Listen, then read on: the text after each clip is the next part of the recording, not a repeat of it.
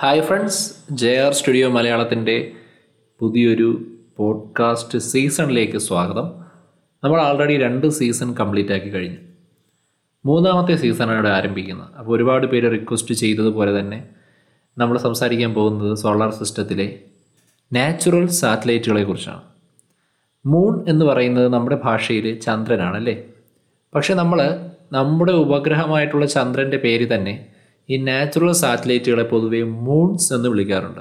അതായത് ഞാനിപ്പോൾ നമ്മുടെ പോഡ്കാസ്റ്റിൽ moons of the solar system എന്ന് പറഞ്ഞാൽ natural satellites of the solar system എന്നാണ്. നമ്മുടെ പ്ലാനറ്റുകൾക്ക് ചുറ്റും കറങ്ങുന്ന സ്വാഭാവികമായിട്ടുള്ള അവയുടെ ഉപഗ്രഹങ്ങൾ എന്നാണ് അതിന്റെ അർത്ഥം കേട്ടോ. അപ്പോൾ ഞാൻ ഈ ഒരു സീരീസിനെ പ്രധാനമായിട്ടും വിളിക്കുന്നത് moons in our solar system എന്ന് തന്നെയാണ്. കാരണം അതാണ് കൂടുതൽ ഒരു ഭംഗിയുള്ളത്. മൂൺ എന്ന് കേൾക്കുമ്പോൾ ചന്ദ്രൻ എന്ന അർത്ഥത്തിലെടുക്കാതെ പ്രധാനമായിട്ടും ഉപഗ്രഹം അല്ലെങ്കിൽ പ്രകൃതിയായുള്ള ഉപഗ്രഹം എന്നുള്ള അർത്ഥത്തിൽ എടുക്കുക. സത്യത്തിൽ ഈ ഒരു സീസണായിട്ട് തന്നെ എടുക്കേണ്ട കാര്യം ഉണ്ടായിരുന്നില്ല. പിന്നെ പ്ലാനറ്റുകളെല്ലാം കൂടി പറഞ്ഞ സ്ഥിതിക്ക് പിന്നെ വേറൊരു സീസണായിട്ട് നാച്ചുറൽ സാറ്റലൈറ്റ് അല്ലെങ്കിൽ ഉപഗ്രഹങ്ങളെക്കുറിച്ച് ചെയ്യാമെന്നാണ് വിചാരിച്ചത്. അപ്പോൾ നിങ്ങൾ മനസ്സിലാക്കേണ്ടത് ഈ സാറ്റലൈറ്റുകളെന്ന് പറഞ്ഞാൽ അത് ആർട്ടിഫിഷ്യൽ സാറ്റലൈറ്റുകളും വരും. അതായത് നമ്മൾ വിക്ഷേപിക്കുന്ന സ്പേസ് ക്രാഫ്റ്റുകളും പ്രോബുകളും ഒക്കെ തന്നെ നമുക്ക് പറയാൻ കഴിയും. ഒരു ഗ്രഹത്തെ ചുറ്റുന്നതിനെയാണ് നമ്മൾ സാധാരണ എന്തിനെയാണോ അതിനെ നമ്മൾ സാറ്റലൈറ്റ് എന്ന് വിളിക്കും. അതുകൊണ്ട് തന്നെ ഇന്റർനാഷണൽ സ്പേസ് സ്റ്റേഷനും ഒരർത്ഥത്തിൽ ഭൂമിയെ ചുറ്റുന്നത് കൊണ്ട് ഒരു സാറ്റലൈറ്റ് പോലെയാണ്. പക്ഷേ നാച്ചുറൽ സാറ്റലൈറ്റ് എന്ന് പറയുമ്പോഴാണ് അത് സോളാർ സിസ്റ്റം ഫോം ചെയ്ത സമയത്ത് ഈ പ്ലാനറ്റുകൾക്ക് ചുറ്റും പെട്ടുപോയതോ അല്ലെങ്കിൽ ആ പ്ലാനറ്റുകളിൽ നിന്ന് സ്പ്ലിറ്റായി വന്നതോ ആയിട്ടുള്ള കുറേ നാച്ചുറലായിട്ടുള്ള പാറക്കഷ്ണങ്ങളും വലിയ ഗോളങ്ങളും ഒക്കെയാണ്. നമ്മൾ മനസ്സിലാക്കേണ്ടത് നമ്മുടെ സോളാർ സിസ്റ്റത്തിൽ ഒരുപാട് പാറക്കഷ്ണങ്ങളും ആസ്ട്രോയിഡുകളും ചിഹ്നഗ്രഹങ്ങളും ഒക്കെ തന്നെയുണ്ട്. അതുകൊണ്ട് തന്നെ ഈ നല്ല ഗ്രാവിറ്റിയുള്ള ഗ്രഹങ്ങൾക്ക് ചുറ്റും ഇത്തരത്തിലുള്ളവ ട്രാപ്പായി പോകാനുള്ള സാധ്യത വളരെ കൂടുതലാണ്. അത് വെച്ച് പറയുന്ന സമയത്ത് പ്രധാനപ്പെട്ട രണ്ട് ആദ്യത്തെ രണ്ട് ഗ്രഹങ്ങൾ ഒഴികെ ബാക്കി എല്ലാ ഗ്രഹങ്ങളിലും നമുക്ക് ഉപഗ്രഹങ്ങൾ കാണാൻ കഴിയുന്നുണ്ട് എന്നുള്ളതാണ് ഏറ്റവും ഇൻട്രസ്റ്റിംഗ് ആയിട്ടുള്ള കാര്യം. ഈവൻ നമ്മൾ ഗ്രഹപഥയിൽ നിന്ന് മാറ്റിയ ബുധനേക്കാൾ ചെറുതായിട്ടുള്ള പ്ലൂട്ടോ എന്ന് പറയുന്ന ഗോളത്തിന് പോലും കുള്ളൻ ഗ്രഹത്തിന് പോലും ഒന്നിലധികം ഉപഗ്രഹങ്ങളുണ്ട് എന്ന് നമ്മൾ മനസ്സിലാക്കണം. എന്തായാലും ഉപഗ്രഹങ്ങൾ പല സൈസിലും ഷേപ്പിലും വരാറുണ്ട്. പല ടൈപ്പ് ഉണ്ട് പല കോമ്പോസിഷനുണ്ട് ചിലതിന് അന്തരീക്ഷം വരെയുണ്ട്. അന്തരീക്ഷം വരെയുണ്ട് എന്ന് പറയുമ്പോൾ നമ്മുടെ പ്രതീക്ഷയുടെ തീനാളങ്ങൾ ഇങ്ങനെ ആളി പടരുന്നതായിട്ട് കാണാൻ കഴിയും. ചിലതിന് നമ്മളിങ്ങനെ മറഞ്ഞു കിടക്കുന്ന രീതിയിലുള്ള കടലുകൾ അവയുടെ സർഫസിന് അടിയിലുണ്ട് എന്ന് നമ്മൾ പറയാറുണ്ട്. നമ്മളതെല്ലാം ചർച്ച ചെയ്യും. ഞാനൊരു ഇൻട്രൊഡക്ഷൻ പോലെ അല്ലെങ്കിൽ ഒരു ട്രെയിലർ പോലെയാണ് ഇപ്പോൾ ഇത് പറയുന്നത്. പ്രധാനമായിട്ടും ഈ പ്ലാനറ്ററി മൂൺസ് അല്ലെങ്കിൽ ഈ ഗ്രഹങ്ങളെ ചുറ്റുന്ന ഗോളങ്ങൾ രൂപം കൊള്ളുന്നത് ഈ ഗ്രഹങ്ങൾ ഉണ്ടാകുന്ന സമയത്ത് അവയെ ചുറ്റുന്ന പൊടിപടലങ്ങളെല്ലാം കൂടെ കൂടിച്ചേർന്നുകൊണ്ടായിരിക്കാം. അല്ലെങ്കിൽ ഇപ്പോൾ ചന്ദ്രൻ ഭൂമിക്കുണ്ടായത് തേയ എന്ന് പറയുന്ന ചൊവ്വയുടെ സൈസുള്ളൊരു ഗോളം വന്നിടിച്ച് സ്പ്ലിറ്റായിട്ട് അതിന്റെ പാർട്ടുകൾ ചേർന്നുണ്ടായ രീതിയിലുണ്ടാകാം. അതുമല്ലെങ്കിൽ അതിന്റെ അരികിലൂടെ പോകുന്ന ഗോളങ്ങളെ അതിന്റെ ഗ്രാവിറ്റി മൂലം പിടിച്ചെടുക്കുന്നത് കൊണ്ടാകാം. അങ്ങനെ പല രീതിയിൽ ഉപഗ്രഹങ്ങൾ മലയാളത്തിൽ ഉപഗ്രഹങ്ങൾ രൂപപ്പെടാനുള്ള സാധ്യതയുണ്ട് ഗ്രഹങ്ങൾക്ക് ചുറ്റും. ഈ ഗ്രഹങ്ങൾക്ക് ചുറ്റും അല്ല ബാക്കി ഗോളങ്ങൾക്ക് ചുറ്റും ചിലപ്പോൾ ഉപഗ്രഹങ്ങൾ ഉണ്ടാകാൻ സാധ്യതയുണ്ട്. നമ്മളതൊക്കെ തന്നെ അവസാനം പറയും. ആദ്യം നമുക്ക് ഗ്രഹങ്ങൾക്ക് പ്രാധാന്യം കൊടുക്കാം. ഞാൻ കുറച്ച് ഇൻട്രൊഡക്ഷൻ എന്നുള്ള രീതിയിൽ സംസാരിക്കുന്നത് ഒരു ഐഡിയ കിട്ടാനാണ്. അതായത് നമ്മൾ ഇനി എന്താണ് ചെയ്യാൻ പോകുന്നത്?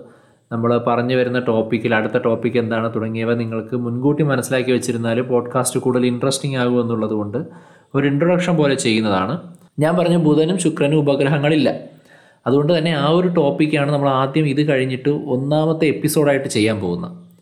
കാരണം അത് നമ്മൾ ആദ്യം മനസ്സിലാക്കണമല്ലോ. എന്തുകൊണ്ട് ഭൂമി തൊട്ടുള്ള എല്ലാ ഗ്രഹങ്ങൾക്കും സോളാർ സിസ്റ്റത്തിൽ ഉപഗ്രഹമുണ്ട്? ബുധനും ശുക്രനും ഇല്ല. അല്ലെങ്കിൽ ബുധനും ശുക്രനും പണ്ട് ഉണ്ടായിരുന്നു. ഈ ടോപ്പിക്ക് ഞാൻ നമ്മുടെ ജെ ആർ സ്റ്റുഡിയോയിൽ ചെയ്തതാണ്. എന്നാലും നമ്മൾ ആദ്യം സംസാരിക്കും. അപ്പോൾ ഭൂമിയുടെ ചന്ദ്രൻ അല്ലെങ്കിൽ എർത്ത് മൂൺ വെച്ച് തുടങ്ങാം. നമ്മുടെ ഭൂമിയിൽ ജീവൻ ഉണ്ടാകാനുള്ള പ്രധാനപ്പെട്ട ഒരു കാരണമായിട്ട് നമ്മൾ പരിഗണിക്കുന്നത് ചന്ദ്രനെയാണ്. ചന്ദ്രന് വലിയൊരു സ്ഥാനമുണ്ട്. വേലിയേറ്റവും വേലിയിറക്കവും ഉണ്ടാക്കുന്നതിലും ജീവജാലങ്ങളുടെ ആ ഒരു ബയോളജിക്കൽ സൈക്കിൾ കീപ്പ് ചെയ്യുന്നതിലുമൊക്കെ ചന്ദ്രന് വലിയൊരു സ്ഥാനമുണ്ട്. ചൊവ്വയിലേക്ക് പോയി കഴിഞ്ഞാൽ ചൊവ്വയ്ക്ക് രണ്ട് ഉപഗ്രഹങ്ങളാണുള്ളത്. ചെറിയ ഉപഗ്രഹങ്ങളാണ്. ഒന്നെന്ന് പറയുന്ന ഫോബോസും രണ്ടാമത്തത് ഡെയ്മോസും. ഇനി നമ്മൾ വ്യാഴത്തിലേക്ക് പോയി കഴിഞ്ഞാൽ വ്യാഴത്തിന് പ്രത്യേകതയുള്ള ഒരുപാട് ഉപഗ്രഹങ്ങളുണ്ട്. ആ ഓരോ പ്രത്യേകതകളും നമ്മൾ സംസാരിക്കും.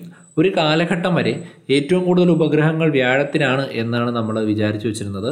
നമ്മളവിടെ ശ്രദ്ധിക്കേണ്ട ഒരു കാര്യം ചൊവ്വയ്ക്കും വ്യാഴത്തിനും ഇടയിൽ ഒരു ആസ്ട്രോയിഡ് ബെൽറ്റ് തന്നെയുണ്ട് എന്നുള്ള കാര്യമാണ്. യൂറോപ്പ ഗാനിമേഡ് അയോ കാരിസ്റ്റോ അങ്ങനെ ഒരുപാട് ഉപഗ്രഹങ്ങൾ വ്യാഴത്തിനുണ്ട്. ഗലീലിയോ കണ്ടുപിടിച്ചൊരു ഗലീലിയൻ ഉപഗ്രഹങ്ങളെന്ന് പറയുന്ന ഒരു കൂട്ടം തന്നെ വ്യാഴത്തിനുണ്ട്. അത്യാവശ്യം നല്ല ടെലസ്കോപ്പ് ഉപയോഗിച്ച് നോക്കിക്കഴിഞ്ഞാൽ നമുക്കവയെ കാണാൻ പറ്റും. ശനിയിലേക്ക് വരുന്ന സമയത്ത് ശനി നമ്മളെ വളരെയധികം ഈ ഉപഗ്രഹങ്ങളുടെ കാര്യത്തിൽ അല്ലെങ്കിൽ സാറ്റലൈറ്റുകളുടെ കാര്യത്തിൽ കൺഫ്യൂഷൻ അടിപ്പിക്കും. കാരണം ശനിക്ക് തന്റേതായ പാറക്കഷ്ണങ്ങളും മഞ്ഞ് പടലങ്ങളും ഒക്കെ നിറഞ്ഞ വലിയൊരു വലയമുണ്ട് അപ്പോൾ വ്യാഴത്തിന് ചെറിയ വലയുണ്ടെങ്കിലും ശനിയുടെ വലയം ശനി എന്ന് പറയുന്ന ഗോളത്തേക്കാൾ ഭംഗിയുള്ളതാണ്. അതുകൊണ്ട് തന്നെ ഈ വലയത്തിലാണ് പ്രധാനപ്പെട്ട ഉപഗ്രഹങ്ങളൊക്കെ ഉള്ളത്. പ്രധാനപ്പെട്ടതെന്ന് പറയുമ്പോൾ നമ്മൾ കണ്ടുപിടിച്ച ഉപഗ്രഹങ്ങളൊക്കെ ഉള്ളത്. അതുകൊണ്ട് തന്നെ ഏത് ഉപഗ്രഹമായിട്ട് എടുക്കണം ഏത് ഉപഗ്രഹം അല്ലാതെ എടുക്കണം എന്ന് സയന്റിസ്റ്റുകൾക്കിടയിൽ ആശയക്കുഴപ്പമുണ്ട്. വലിയ ഉപഗ്രഹങ്ങളൊക്കെ തന്നെ വേറെ പ്ലെയിനിലാണ് ചുറ്റുന്നതെങ്കിലും കൂടുതൽ ഉപഗ്രഹങ്ങളും ഈ ഒരു ശനിയുടെ വലയത്തിൽ കാണപ്പെടുന്നുണ്ട്. എന്തായാലും ശനിയെക്കുറിച്ച് പറയുമ്പോൾ നമ്മുടെ മനസ്സിലേക്ക് ആദ്യം ഓടി വരുന്നത് ആണ് എന്ന് എനിക്കറിയാം. ടൈറ്റനെ കുറിച്ച് നമുക്ക് ഡീറ്റെയിൽഡായിട്ട് സംസാരിക്കണം. യുറാനസിന്റെ മൂണുകൾ അല്ലെങ്കിൽ ഉപഗ്രഹങ്ങളെ നമ്മൾ അധികം പഠിച്ചിട്ടില്ല. കാര്യം നമുക്ക് ശനി വരെയാണ് നമുക്ക് നഗ്നേത്രങ്ങൾ കൊണ്ട് കാണാൻ കഴിയുന്നത്. ഭൂമിയിൽ നിന്ന് ടെലസ്കോപ്പുകൾ ഉപയോഗിച്ച് നോക്കാൻ കഴിയുന്നത്.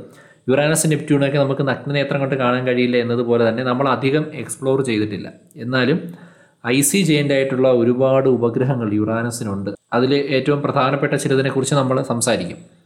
നെപ്റ്റ്യൂണിന്റെ കാര്യത്തിലേക്ക് വരുമ്പോഴാണ് ട്രൈറ്റൺ എന്ന് പറയുന്ന ടൈറ്റൺ അല്ല ട്രൈറ്റൺ എന്ന് പറയുന്ന ഒരു ഉപഗ്രഹത്തെക്കുറിച്ച് നമ്മൾ ഡിസ്കസ് ചെയ്യുന്നത്. അതിന് ഒരുപാട് കാര്യങ്ങൾ പറയാനുണ്ട്. ഞാനതെല്ലാം നിങ്ങൾക്ക് പറഞ്ഞു തരാം. പ്ലൂട്ടോ എന്ന് പറയുന്നത് കുള്ളൻ ഗ്രഹമാണെങ്കിലും നമ്മൾ ഉപഗ്രഹങ്ങളുടെ കാര്യം പറയുമ്പോൾ പ്ലൂട്ടോയും അതിനപ്പുറത്തുള്ള ഗോളങ്ങളും ഒക്കെ പരിഗണിച്ചുകൊണ്ട് സംസാരിക്കും. പ്ലൂട്ടോയ്ക്കുള്ളത് പ്ലൂട്ടോയുടെ പകുതിയിലധികം വലിപ്പമുള്ള ഷാരോൺ അല്ലെങ്കിൽ ചാരോൺ എന്ന് പറയുന്ന ഒരു ഉപഗ്രഹം കൂടിയുണ്ട്. അപ്പോൾ അത് വളരെ ഇൻട്രസ്റ്റിംഗ് ആയിട്ടുള്ളൊരു കാര്യമാണ്. നമ്മളതെല്ലാം സംസാരിക്കും. ഇത്രയും കാര്യങ്ങൾ വളരെ ഇമ്പോർട്ടന്റ് ആയിട്ട് ഉപഗ്രഹങ്ങളെക്കുറിച്ച് മനസ്സിലാക്കാൻ കഴിയുന്നവയാണ്. ഇതിൽ തന്നെ നമ്മൾ എക്സ്പ്ലോർ ചെയ്ത ഉപഗ്രഹങ്ങളുണ്ട് എക്സ്പ്ലോർ ചെയ്യാനായിട്ട് ഇരിക്കുന്ന ഉപഗ്രഹങ്ങളുണ്ട് ജീവനുണ്ടെന്ന് ഉറച്ചു വിശ്വസിക്കുന്ന ഉപഗ്രഹങ്ങളുണ്ട്. നമ്മൾ സാറ്റലൈറ്റുകളെ വിക്ഷേപിച്ചതിന് ശേഷം അത് നഷ്ടപ്പെട്ടു പോയ പരാജയപ്പെട്ടു പോയിട്ടുള്ള ചില മിഷനുകളുണ്ട്. അങ്ങനെ ഒരുപാട് കാര്യങ്ങളെക്കുറിച്ച് നമുക്കിനി ഇതിൽ ഡിസ്കസ് ചെയ്യേണ്ടതുണ്ട്. എന്തായാലും ഇതിന്റെ ഒരു ഇൻട്രൊഡക്ടറി പോഡ്കാസ്റ്റ് ആയിട്ട് കാണുക. ഡീറ്റെയിൽഡ് എപ്പിസോഡായിട്ട് നമ്മൾ പുറകെ വരുന്നതായിരിക്കും. നിങ്ങൾക്ക് ഇതിനെക്കുറിച്ച് ഐഡിയ കിട്ടി എന്ന് വിശ്വസിക്കുന്നു. അടുത്ത പോഡ്കാസ്റ്റിൽ വീണ്ടും കാണാം. അതുവരെ ബൈ